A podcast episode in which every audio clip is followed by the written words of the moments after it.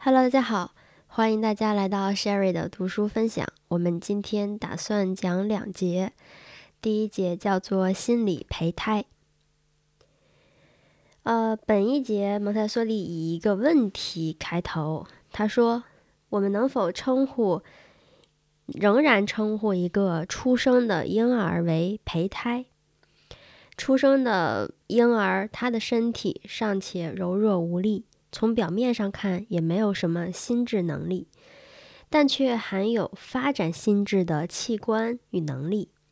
我们称它为心理胚胎。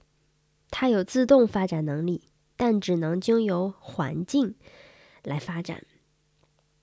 这就是为什么人类胚胎必须在完成之前出生，又必须在出生之后发展，因为它的潜力要靠环境的刺激来发展。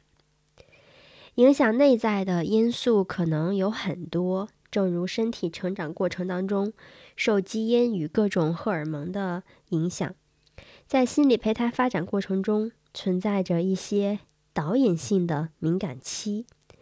比如在语言发展中，研究者在试验中发现，在生命的最初几周，婴儿的听觉是发育最迟缓的器官，但婴儿此时。又需要靠听觉捕捉语言中最细微的发音，所以这个时候的耳朵不只是作为一个听觉器官在运作，同时受到特殊敏感期的引导，从环境中捕捉人类说话的声音。这些声音不仅被收集，还会引起声带、舌头、嘴唇等肌纤维的反应。然后，一旦发声器官在某个时期唤醒，就能够发出那些声音。但这并不是立即的反应，而是先被储存起来，等待语音爆发的那一刻。就像婴儿在母体中形成后并不运作，而是等到某个时期受到刺激出生之后，突然开始运作。当然，这些只是假设，但创造能量。引导内在的发展则是事实，而且这些发展在向外界表露之前就已经达到成熟的地步。当他们有所表现的时候，已经是成型的特征，是个性的一部分了。读完这一小节，我感觉，也就是当我呃婴儿的身体里，他会积蓄一些能量，在最开始的时候并不会表现出来。只有积攒到一定程度之后，才会有一些外在的表现。当我们发现它的时候，这个表现其实已经是婴儿的一部分了，它是不可逆的。好的，接下来我们来看第二小节，叫吸收性心智。当然，并不是所有成长的复杂程序都照着成人的既定模式运作，因为儿童学习母语。并不像成人学习外语那样必须吃力地运用心智能力，它完成了一种稳健、精确、奇妙的建构，就像胚胎期逐步完成器官的建构，以组成整个生命体一样。也就是说，在幼儿身上存在着一种创造性的无意识心智，我们称它为吸收性心智。吸收性心智的建构不依靠意志的努力，而遵循内在敏感性的引导，我们称之为敏感期。因为这种敏感期是暂时的，只持续到获得大自然所赋予的能力为止。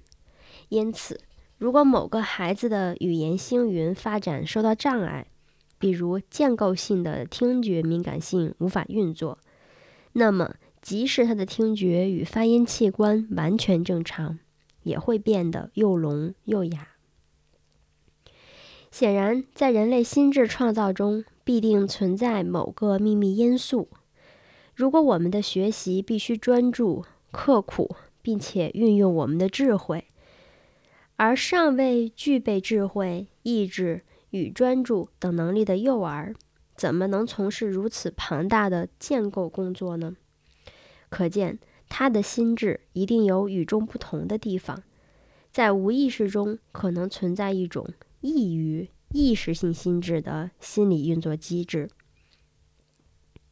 语言是最能清楚解释这种心智差异的例子，因为可以做直接而详细的观察。无意识心智不会遇到成人在学习中遇到的各种困难，比如简单语和复杂语的难度差异。既然没有了难易之分，也就没有与此相关的进步快慢的差别，一切都是在同一阶段获得的。这种语言获得不能与成人学习的艰辛相比，也不能同成人背了又忘的衰弱记忆相提并论，因为无意识阶段获得的语言是不可磨灭的印记，是固定在人身上的一种特征。母语之外的任何语言都不可能成为一种特征，也没有任何语言能被掌握的像母语一样牢固。对成人来说，用意识性心智学习一门外语，完全是另外一个故事。当然，学习某种文法简单的原始语言很容易，比如说非洲中部一些土著的语言，许多传教士在沙漠的旅途中就学会了。而学习拉丁语、德文或梵文那样复杂的语言则十分困难，学生可能要花上五年、八年甚至十年的时间去学习。但是仍然不可能完全掌握一种活的外国语言是不可能完全掌握的。某些细微的文法错误或者是外国口音，就能表明这个人讲的不是母语。而且，外语如果不持续的使用的话呢，就很容易被遗忘。母语不是靠有意识的记忆形成的，它被存放在一种不同的记忆体中，这种记忆体。类似于现代心理学家、生物学家或者是心理分析家所说的木内美，或者是生命记忆，即保存历经无数世代、经由遗传获得资讯的记忆，被看作是一种生命能量。接下来呢，用了一个比较浅显的比喻来描述这种差异，用照片儿和用手绘制的图画。来相比较，一个照相机可以用胶卷在那一刹那捕捉任何由光线传达的事物影像，而且没有难易之分。无论要拍摄的是一片森林，还是一棵独立的树，是一群人，还有周遭环境，还是一张脸部的特写，不管拍摄对象是多么复杂，照相机都能在一瞬间以同样的方法捕捉事物影像。只要快门打开，光线射入底片的那一瞬间，不管是仅有标题的封面，还是写的密密麻麻的整页文字，过程与结果是完全一致的。然而，如果是用手画一幅图片的话，那就有了难易之分。画一张脸的轮廓，画一个人的全身，画一群人和画一幅风景，所用的时间是不同的。即使画家有心，也永远不可能在画中表现所有的细节。因此，需要详实记录某事物或者是身体某个部位的时候，需要的不是图画，而是照片。记录一个书名，当然比抄写整页文字简单而迅速。逐字逐句抄写的时候，才会明显感到手工的缓慢和费力。在照相机捕捉了影像之后，并没有任何已获得该影像的外在表现，必须在暗房里取出胶卷，放在化学物质中显影，然后进行定影。等影像固定之后，才能冲洗照片，然后把它暴露在阳光下，使摄取事物全部细节的图像永存。不过，这个它肯定指的是当时人们照相的技术，现在我们肯定是不同的。吸收性心智似乎也是这样工作的。这里的图像也必须留存在无意识的暗房里，并由神秘的敏感期加以固定，没有任何外部显示。只有在这神奇的过程完成之后，这种创造性的成就才会暴露在意识的阳光下。被固定的影像，连同所有的细节，永远不会消失。在语言发展上，一切成就。都是在两岁之后爆发出来。这个时候，不论是有关发音、单字的前缀与后缀、词尾的变化，还是动词的时态变化、句法构造等等，都能各就其位。母语成为一种无法泯灭的民族特征。当然，他刚才提到的那些语言的特征，比如说时态呀，然后前缀后缀呀，词尾的变化等等，指的肯定是意大利文。我们的中文里面没有这些，但是我们的中文也有一些语法的结构。孩子在他两岁之后，啊，我是根据蒙台梭利的这个结论来推断，也是能够说出让人能够很清晰就能明白的语句。蒙台梭利讲，吸收性心智是人类的神奇天赋。儿童不需要刻意努力，只要是生活，就能从环境当中吸收语言等复杂的文化。如果成人能够保留这种精密的心智形式，学习就不成问题了。假如我们去另外一个世界，比如说去了木星，见到那里的人只管散步和生活。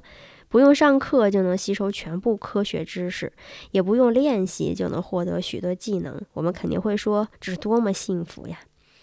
其实这种幻想的心智形式是存在的，那就是幼儿的心智。这是一种隐藏在创造性无意识里面的奥秘。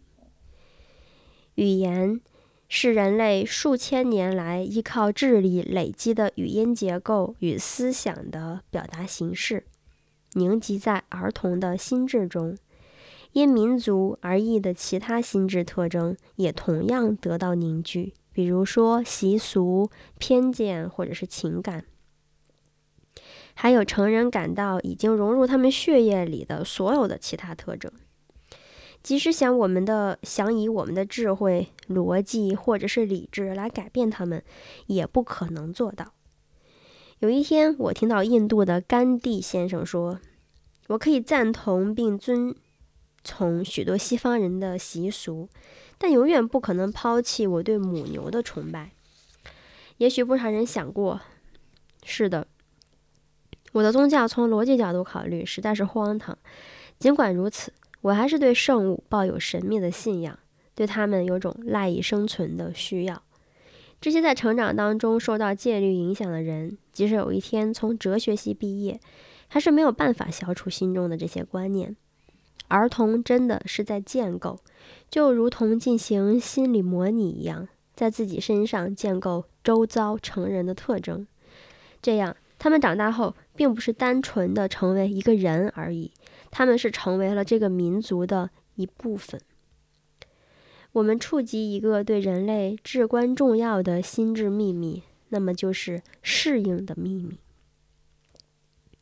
之前我听说过吸收性心智，呃，我了解到的就是孩子大概在他五六岁之前，他能够吸收他周围环境当中人们所说的所有的话，呃，所以如果想让孩子去背一些呃文章啊、古诗啊，其实在他。